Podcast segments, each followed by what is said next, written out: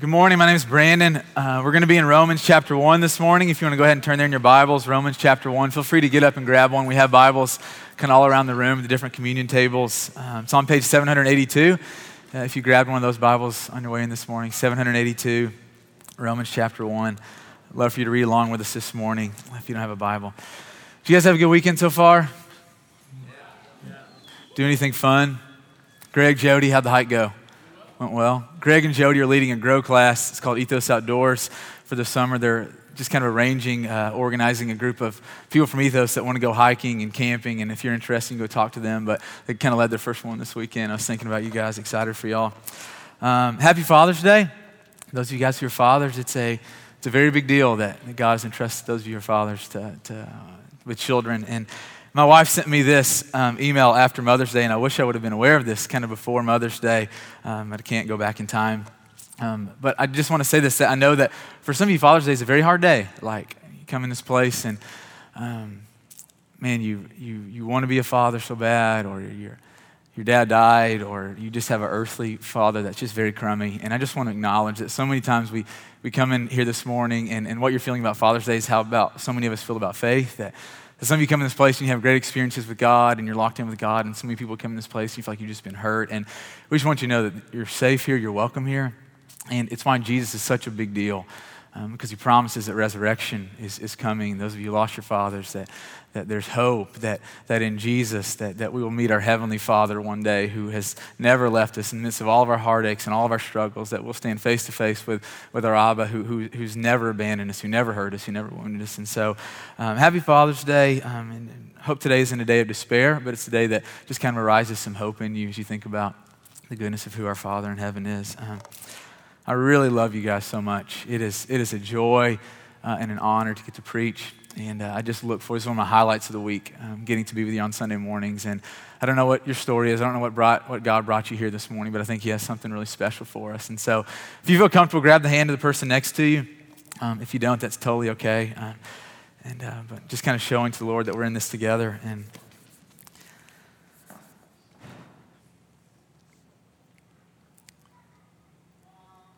Father in heaven, you're so unbelievably good to us and patient and kind. You've been so good and, and patient and kind to me. And I don't know where I'd be without you, Father. I thank you for sending your son Jesus.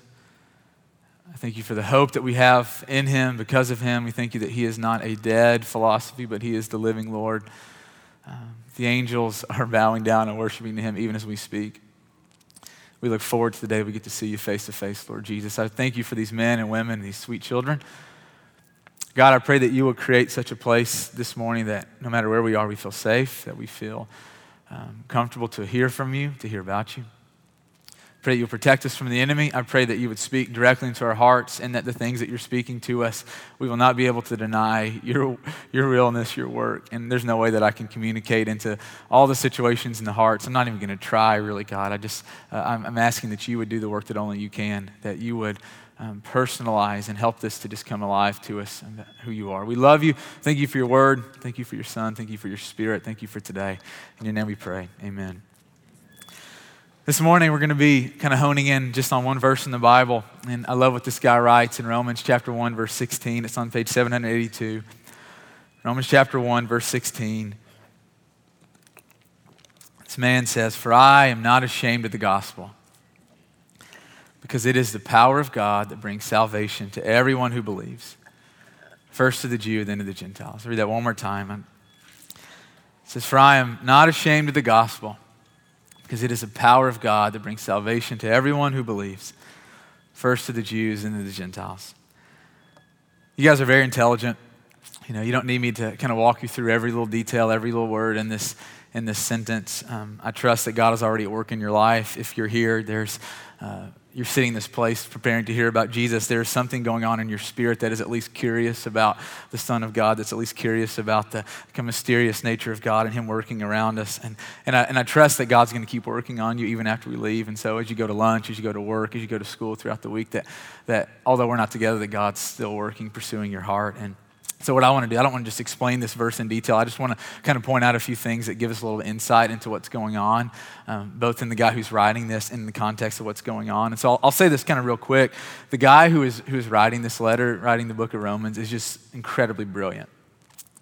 Um, he is so sharp. I mean, he is so bright. Just think about the smartest person in your chemistry class or the valedictorian in your graduating class. It's probably some of you here today. And, and, and this is a guy, his name's Paul and you just picture him sitting down late at night at his kitchen table, and he's, he's thinking about this little group of Christians that are gathered in this city 2,000 years ago in the city of Rome. And he sits down and, he, and he's writing this letter to him, and he is so, so brilliant. We get insight into his brilliance in Philippians chapter 3, where he, he literally kind of says this. He says, In regards to the law, I was a Pharisee. As for righteousness based on the law, faultless. And you hear that and you're like, man, that's just a bunch of language that we don't use anymore. What are you trying to say, Brandon? That doesn't mean a whole lot to us, but here's what he was saying. He said, I knew and I kept the Old Testament and its laws perfectly. So maybe you know, you know a little bit about the Bible, maybe you don't. It's, uh, it's cool either way. From uh, the very first book in the Bible is Genesis. The very first book in the Old Testament is the book of Malachi. It's about a thousand pages in my Bible. You think about this, that this guy knew, he memorized, he had a thousand pages in the scripture essentially tucked away in his mind and his heart. This is a, a different kind of brilliance, right? We pat ourselves on the back for, for memorizing a couple verses. This guy is, takes it to a whole new level. You read about this in the end of Romans where he's just sitting down, kind of freehand writing it, and he is quoting all these different passages all throughout the Old Testament. And he is just a, a different kind of brilliant. He's a different kind of smart. There's a different kind of wisdom that rests in his heart. And Paul is writing to this group of people in the literally the, the largest metropolitan city of the day uh, is Rome. One commentator says this he says, the very center, this is Rome, it's the very center of human power and pomp and presumptuousness. It was a crossroads of worldly wealth and wisdom and sophistication. And the reason I, mentioned these things this morning about Paul and who he's writing to is I want you to think about this with me for a minute. Have you, have you ever noticed how hard it is just to talk about Jesus in Nashville? You ever felt that? No? You guys are all looking at me like, you're a terrible Christian. I've never struggled with that. Like, I know your hearts. Guys, we live in the, the belt buckle of the Bible Belt. You know, there are literally 800 different churches in Nashville alone. That's bigger than some of the hometowns you grew up in. And in a city where there are several hundred thousand people who claim Jesus as Savior and Lord. And have you ever found it hard to really stand with Jesus? You ever found yourself talking to coworkers and you're really comfortable talking about God? But there's just something in you that, that's scared to talk about Jesus, his name specifically. You ever found yourself being embarrassed? Maybe because your boss, your professor, your neighbors, your family thinks it's foolish to believe, thinks it's offensive. So you kind of find yourself shying away from talking of Jesus. I felt this the other day. I'm up at Centennial Hospital going to the dermatologist. My granddad died of skin cancer when, he, when I was three, not when he was three, when I was three. And, and I'm trying to be responsible and go to the doctor. And I, this older gentleman walks in elevators. We're going on the way up. And he looks at me and he says, How are you doing today? And I said, Great. And he said, How come? And instantly my stomach tightens. Like, and, and I start to get nervous about what this random dude that I'm probably never going to see again, I start to get nervous what he's going to think about me when I tell him the truth. Because the reality is, the, the reason I was having such a great day on Tuesday is because Brooks and I, the guys interning with me this summer, we had just spent a couple hours just reading and praying, confessing sin, and we were just so encouraged, so drawn near to by the, the presence of God. And so I'm sitting there thinking to this guy, how am I going to answer this? I'm going to tell him because I had a good breakfast. Like, how am I, am I going to lie to him? and tell him the truth. And so I just look at him and I said, man, it's the, the Lord is good. Like, Jesus is real. And he said, Oh, thank goodness. I'm so glad you said that. He said, Because I just had some Bible study with some of my friends and I was nervous to tell you. And I'm like, Oh, yeah. Like, have you, have you, have you ever been there? Have you ever been there? I think it's easy to pick up the scripture sometimes I do this so often when I'm going to bed. I'll be laying on my pillow, I'll pull up my phone, and I'll read a passage of scripture like this I'm, I'm not ashamed of the gospel because it's the power of God that brings salvation. And I'll read it and, and I'll th- say things like this. Of course, Paul says this. He loves Jesus. And then I fall asleep and I miss the context and the power of what he's really saying. So here's Paul, this brilliant man, and he's speaking into a culture, speaking Jesus. Even though the religious heritage that he grew up in, the people that he'd been educated with, the coworkers that he formerly had, all think he's foolish. And here he is making it known I am, I'm not ashamed of the gospel. Have you ever noticed how sometimes we find ourselves in circles? We were so confident to speak of Jesus. Oh, it's so easy to talk of Jesus with our house churches. And it's easy to talk about Jesus with our closest friends. Have you ever, ever noticed how so often we find ourselves in other contexts, in other circles, and we find ourselves being timid? That so often our education level, that so often our context in which we find ourselves, they create in us this shyness in regards to what we believe about Jesus. We don't want to look stupid. We don't want to look ignorant. We don't want to be awkward. We don't want to create this relational strain talking about Jesus at the family Memorial Day get together. We don't want to come off as intolerant. And I realize that all these things have been true of me. There have been moments where I've been ashamed. I've been uh, afraid to speak of Jesus because of the relational strain. I've been uh, afraid of what people would think about me, and, and I'm ashamed that that's how I felt. And I go, How in the world can, can Paul write this? How can he say this? I want to suggest a couple of reasons why, but before I do, I want to just explain this word gospel real quick. The word gospel, he says, I'm not ashamed of the gospel. It, it, it means good news. It's what Jesus spoke about. It's what Paul talks about. It's what the, the New Testament just bleeds with this idea of good news. And the reason the good news is good news is because it's about what Jesus has done for us. It's not about what we've done for him. You see, the gospel is this idea that, that God has come near to us through the man Jesus Christ. That in the man Jesus, he has become knowable, he has become touchable. This is what John 1 says. It says, In the beginning was the Word, and the Word was with God, and the Word was God. He's saying that, that Jesus is God. He was with God from the very beginning. Or Colossians chapter 1, verse 15, where Paul says, The Son is the image of the invisible God. He says, You want to know what the Father is like? You want to know what God, this mysterious being, is like? You just have to look at Jesus. Or I love what John, or 1 John 1 says, John the apostle of Jesus. He, he, he says, That which was from the beginning which we have looked at, which we have touched, which we have seen with our eyes, which we have beheld. He is the Son of God. He is God incarnate. And the, the good news is that God has come near to us through Jesus. That He has become knowable, that He has become seeable, that He has become touchable. And that through His death on the cross, through His resurrection from the dead, that when anyone believes in this Jesus, you're saved. This is good news because when this truth grabs our hearts, that God loves you so much, Amy. Adam, that God loves you so much. Jesse, that God loves you so much. Allison, that God loves you so much. Lincoln, that God loves you so much. That he would send Jesus to die for us, to fully pay for our sins. And he sent Jesus not just to be laid in a tomb, but he sent Jesus to come out of the tomb to live a new life, to live a different life, to live a fresh life, so that you and I, when we look to this Jesus, we live a new life, a different life, a fresh life. Christianity is not about what we can do for God. Have you ever gone one day living a life fully pleasing to God? Carly, how many days in a row have you lived a life that's fully pleasing to God, right? We can't go one day, much less our entire life, pleasing God the things we say, the things that we do, it is a constant reminder that we can't by ourselves. That's why the gospel is so important. It's why it's so central to everything that we do, to everything that we are. It's why we are a Jesus believing, Jesus worshiping, Jesus following church. Because he came to be our substitute.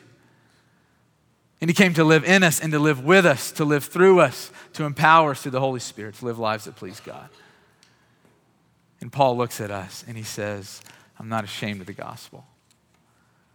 I'm not ashamed of Jesus. And I want to suggest a couple of reasons why, why Paul can say this reflection and relationship. I want to suggest the reason Paul can, can say, I'm not ashamed of the gospel, is because of reflection and relationship. I want to unpack those a, a little bit for us. You think about reflection, it's, it's thinking back on your life. Acts chapter 8 and 9, I encourage you, if, you, if you don't know who Paul is, I encourage you to go back and, and, and, read this story. You can take home a Bible if you don't have it and, and read this, Acts chapter 8 and 9, that, that the grace of Jesus Christ absolutely changed Paul's life.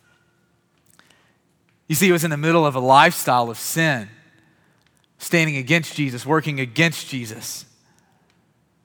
It was in the midst of that lifestyle, that pursuit, that he came to understand the, the realness of Jesus. You see, as Paul was thinking back on his very real life, he understood that despite all the terrible things that he had done to Jesus, all the hard stances that he had made against Jesus,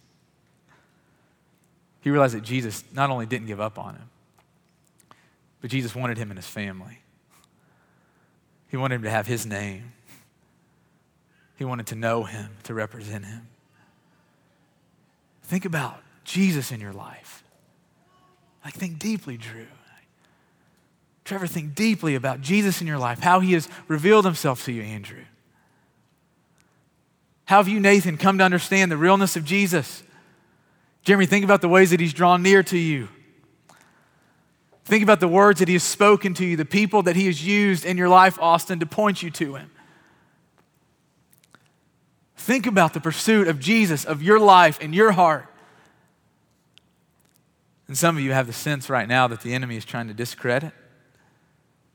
He's trying to make you doubt. He's trying to make you question when Jesus was drawing you to himself.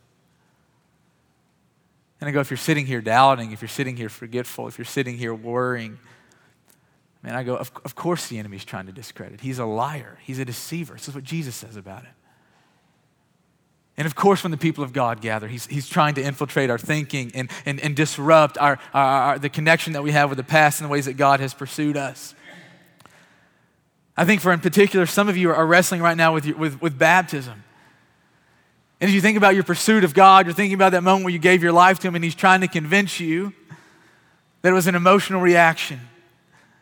It was for the wrong reason. It wasn't really Jesus. And I go, man, the fact that whenever that was ago, uh, two or three or 10 years ago, the fact that you would realize your need of forgiveness, the fact that you would realize your willingness to be with Jesus, it proves that Jesus was drawing you near to him. And just because you're in a low point in your faith, just because you're in a low point in your relationship with the Lord, it doesn't take away from the fact that Jesus Christ has drawn near to you and that he's drawing you near to him if you're a, a Christian and you're here today, man, reflect on his pursuit of you. Let me ask you, why are you a follower of Jesus? Dale, why are you a follower of Jesus? Did he meet you in your sorrow?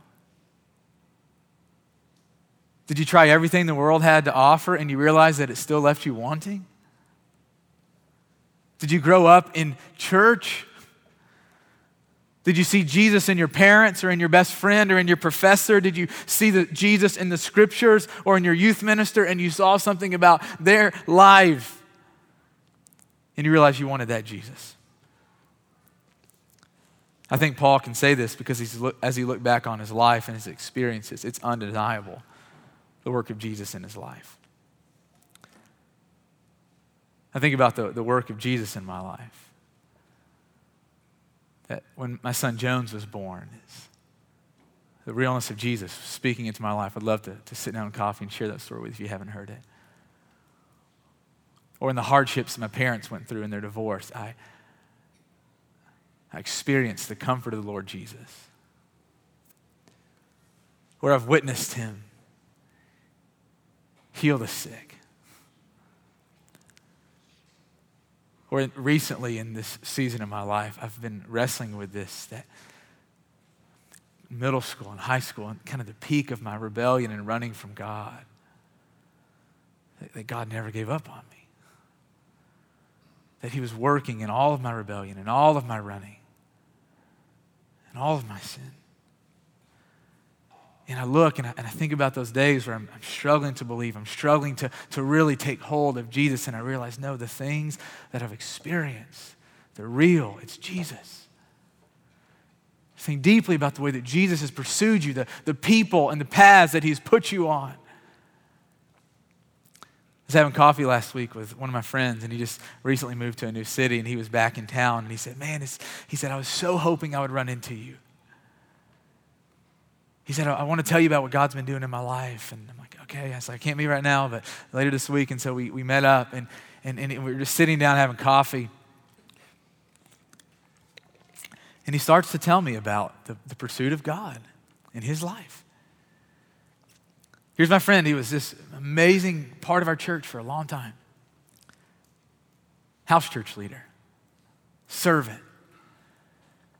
And he started to just run away from God literally just hardened his heart, just started running from God. Didn't feel it, didn't believe it, just started running. Started to tell me, he said, I got to the point, he said, literally, I was working this job, and, and my boss, you know, someone would sneeze and, sneeze and say, God bless you. And I was to the point where I'd say, man, God's not real. He doesn't exist. It's like I was so far from God.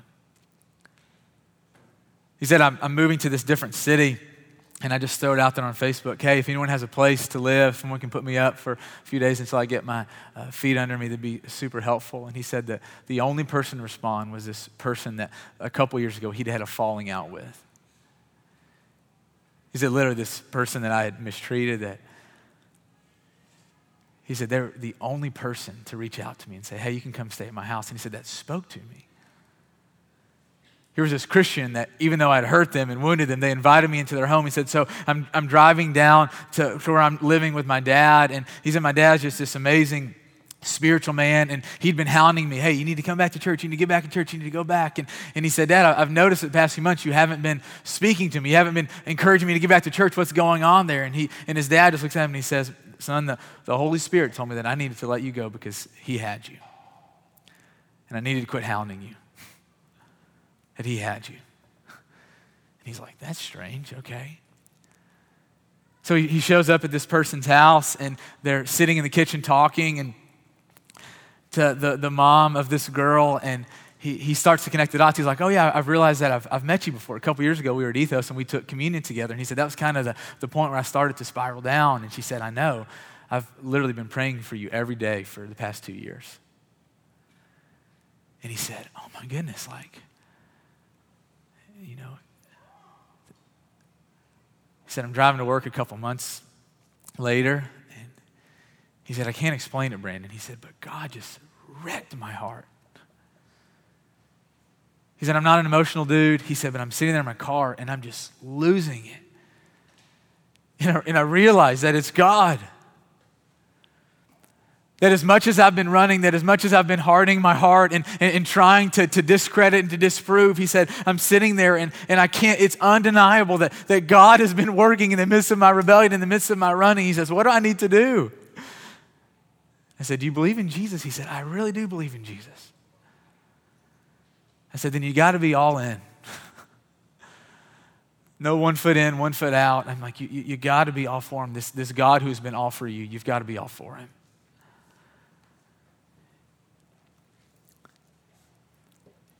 I want to suggest that, that so often our issue is that we just so easily forget. We live in a culture that is instant. And when God doesn't fit that mold and instantly answer a prayer, or instantly draw near to Him, we are so spiritually bipolar. God, where are you? You must not be real. You must not be hearing me. I'm done. Reflect. Be reminded of the realness and the pursuit of Jesus Christ of your heart and praise Him.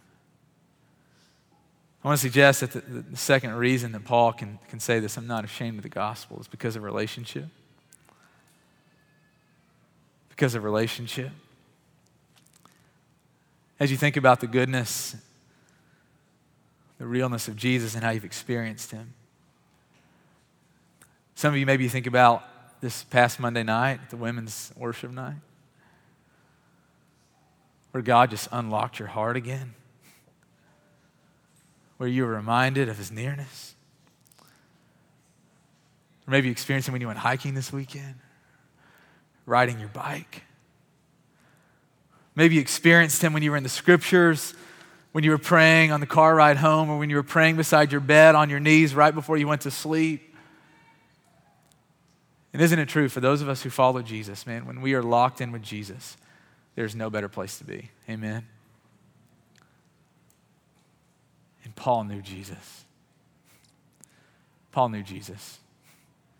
Jackson, you know Jesus. Jeremy, you know Jesus. Jonathan, Andre, you know Jesus.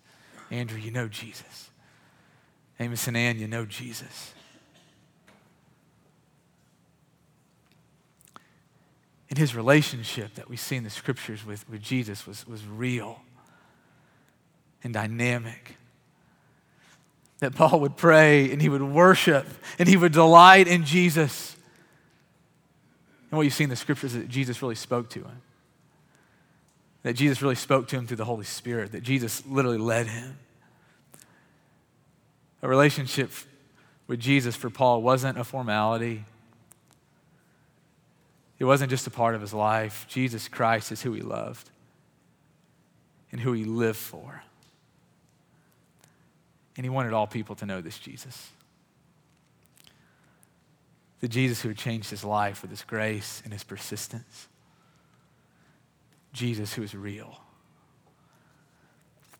I was talking to one of my friends earlier this week, and he was talking to me about someone in his family that has just been running for a long time away from the Lord. My friend's sitting there in his, in his chair and, and he's telling me this, and he, and he just starts weeping. I've never seen tears this big fall out of someone's eyes. And he just looks at me and he says, Brandon, I, I want him to know Jesus.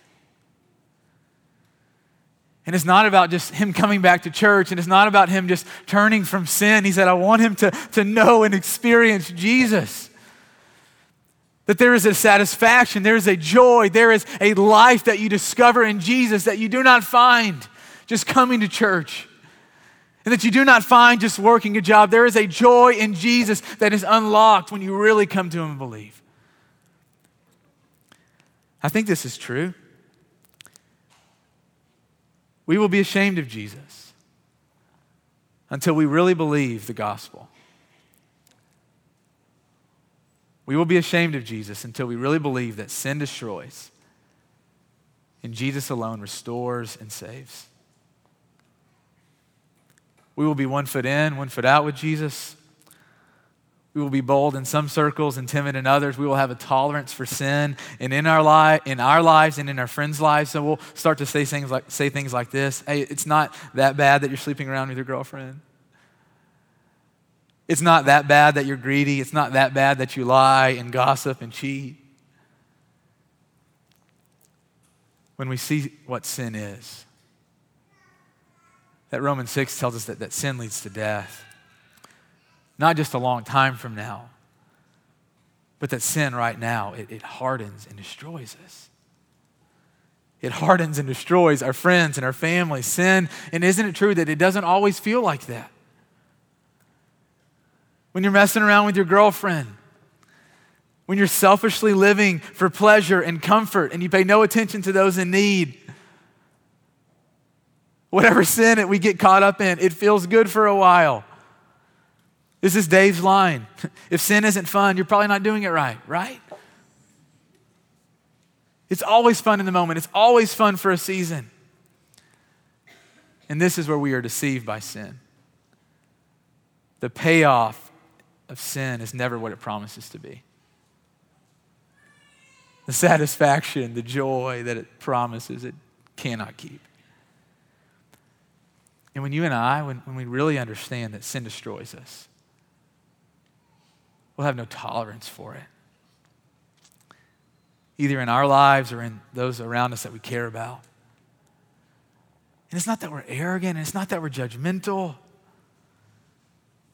It's that we understand that, that we don't want death and hardness and separation and all the other ramifications and effects that sin brings for us or for our friends. And here's what Paul knew it's not that he just had an understanding of sin, he had an understanding of the Lord Jesus. that Jesus is good news, not just for some, but for all. I was reminded this week of the story in, in Luke 15, the story of the prodigal son. If you never heard this, you can go back and read it. It's a beautiful story. It's the last little story in Luke chapter 15. If you never heard it, I'll give you the Cliff Notes version. His son, his father's rich. He wants his inheritance, so he leaves the father's house. He's looking for worth. He's looking for significance. He's looking for pleasure. He's looking for fun, and he finds all those things for a season. Until he realizes that the payout isn't what it promised to be. It says that he comes to his senses. He says, I'll, I'll go home. So he, he forms this, this monologue that he's going to present to his father. And as he's walking back to the father's house that he knows he doesn't belong in, that he knows that he, he, he totally just took advantage of his father, that he, that he just slapped him in his face. He knows that the, the, the, public ridicule that he brought on his family. And here this, this, this guy is with his head down and he's rehearsing his speech and he's, and he's walking home. And as, and as soon as he, he hits the driveway, says that his father comes running to him. And this is shameful in the Old Testament for a father to run. It says that his father's standing looking for him on the porch and he comes running for his son. And his, his son, his, the son looks up and he sees his dad running and, and he doesn't know what he's feeling, doesn't know what his dad's thinking. And all of a sudden, he's embraced by the, the warmest hug from his father. And his father begins to take off the rags that he's wearing, and he calls his servants and he says, Put a robe on him, put the ring back on his finger, kill the cow, get him fillets on the grill. He says, We are throwing a party. My son, you were, you were lost and now you're home. You rebelled and you took advantage and you, and you hardened your heart, but the important thing is that you're home and I've missed you my child. Guys, the reason Jesus Christ is such good news is because no matter why you've walked away from Him, no matter what you've done, you are met by a God who stood waiting for you day after day patiently. A God who's been waiting to clothe you in Jesus Christ's righteousness, not your own so that you would be fit to live in the kingdom of God. And Paul is not ashamed of Jesus because he knows the real Jesus. That sin destroys and that Jesus has come to forgive every sin and to restore and take back all the places that sin has destroyed and hardened. And Paul knows that Jesus stands waiting for us to come home. I'm not ashamed of the gospel. I'm not ashamed of my Jesus. It is a power of God that brings salvation to everyone who believes. This is where I want to end today. Some of you find yourself here today and, and you've been running from Jesus. You all have different reasons, legitimate reasons. You come here and you're not a follower of Jesus, and and, and you don't want to be associated with Christians, you don't want to be associated with the church because the church hurt you and your family. I'm so sorry. Some of you come here and you don't want to be all in with Jesus because you've been so outspoken against him. You don't want to be all in with Jesus because, man, you, you, you just don't want to come off as intolerant, as forceful. ignorant. And I just want to invite you to, to Jesus. Will you, will you allow me to invite you to Jesus? Let me just encourage you don't let your past bad experiences with, with imperfect church people keep you from the truth of Jesus. Don't let your pride keep you from discovering Jesus. Don't let fear of what others will think keep you from relationship with Jesus. The relationship which you and I were made for. And so I invite you, if, if you don't know Jesus, come to Jesus today. Let us help you reflect on the way that He's been working. Let us help you figure out what it means to start living in relationship with Jesus. We're going to take communion here in just a minute. Chris and Callie and Bailey are going to get back up and lead us. And there are going to be some men and women at the back of the Respond band. I'll be back there if you want to talk or pray, if you want to give your life to Jesus. Please come. Quit running, come home today. Quit running, come home today. For He is good. For those of you who are Christians, let me encourage us to not be ashamed of Jesus. Let me encourage us to not be ashamed of Jesus. Paul says this in Romans 10. He says that everyone who calls on the name of the Lord will be saved. But how can people call on the one they have not believed in? And how can they believe in the one whom they have not heard? And how can they hear without someone preaching to them? My family, my friends, we get the job of telling people about Jesus. He is real. He saves, He forgives sinners. Jesus heals, He comforts, Jesus speaks. We serve a multifaceted God. And He has not called us to be experts, He has not called us to have all the answers. But we were called to stand with Him, to not be ashamed. So we're going to take communion here in just a minute, and I, I encourage you, man, if if you're being convicted about how you've been ashamed of him in certain circles, man, just confess. Break the bread, drink the cup. You've been forgiven. Ask God to, to fill you with a, a new love, a new boldness. And then as you encounter people this week at work, in class, at restaurants, on the sidewalks, speak of Jesus. Don't be ashamed. Why do you love him? Tell people. Why do you believe in him? Tell people. What has he done in your life? Tell people. I'm not ashamed of the gospel. It's the power of God that brings salvation to all people, everyone who believes. Guys, it's not your job, it's not my job to make people believe.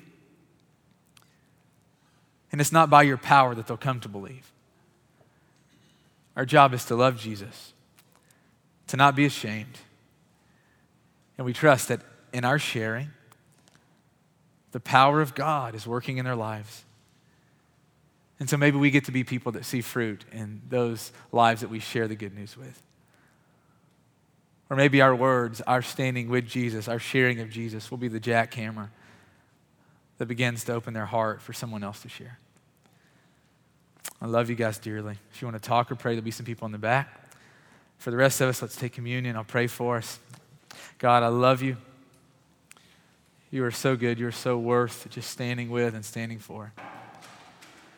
Invite your Holy Spirit to encourage us, to speak to us, to give us words, visions, thoughts for people in this room. Would you, would you move? Would you speak? Would you just would you convict us where we, we need to step into the light? Would you help us to not be fearful, to stand with you, Jesus? Would you forgive us where we have not?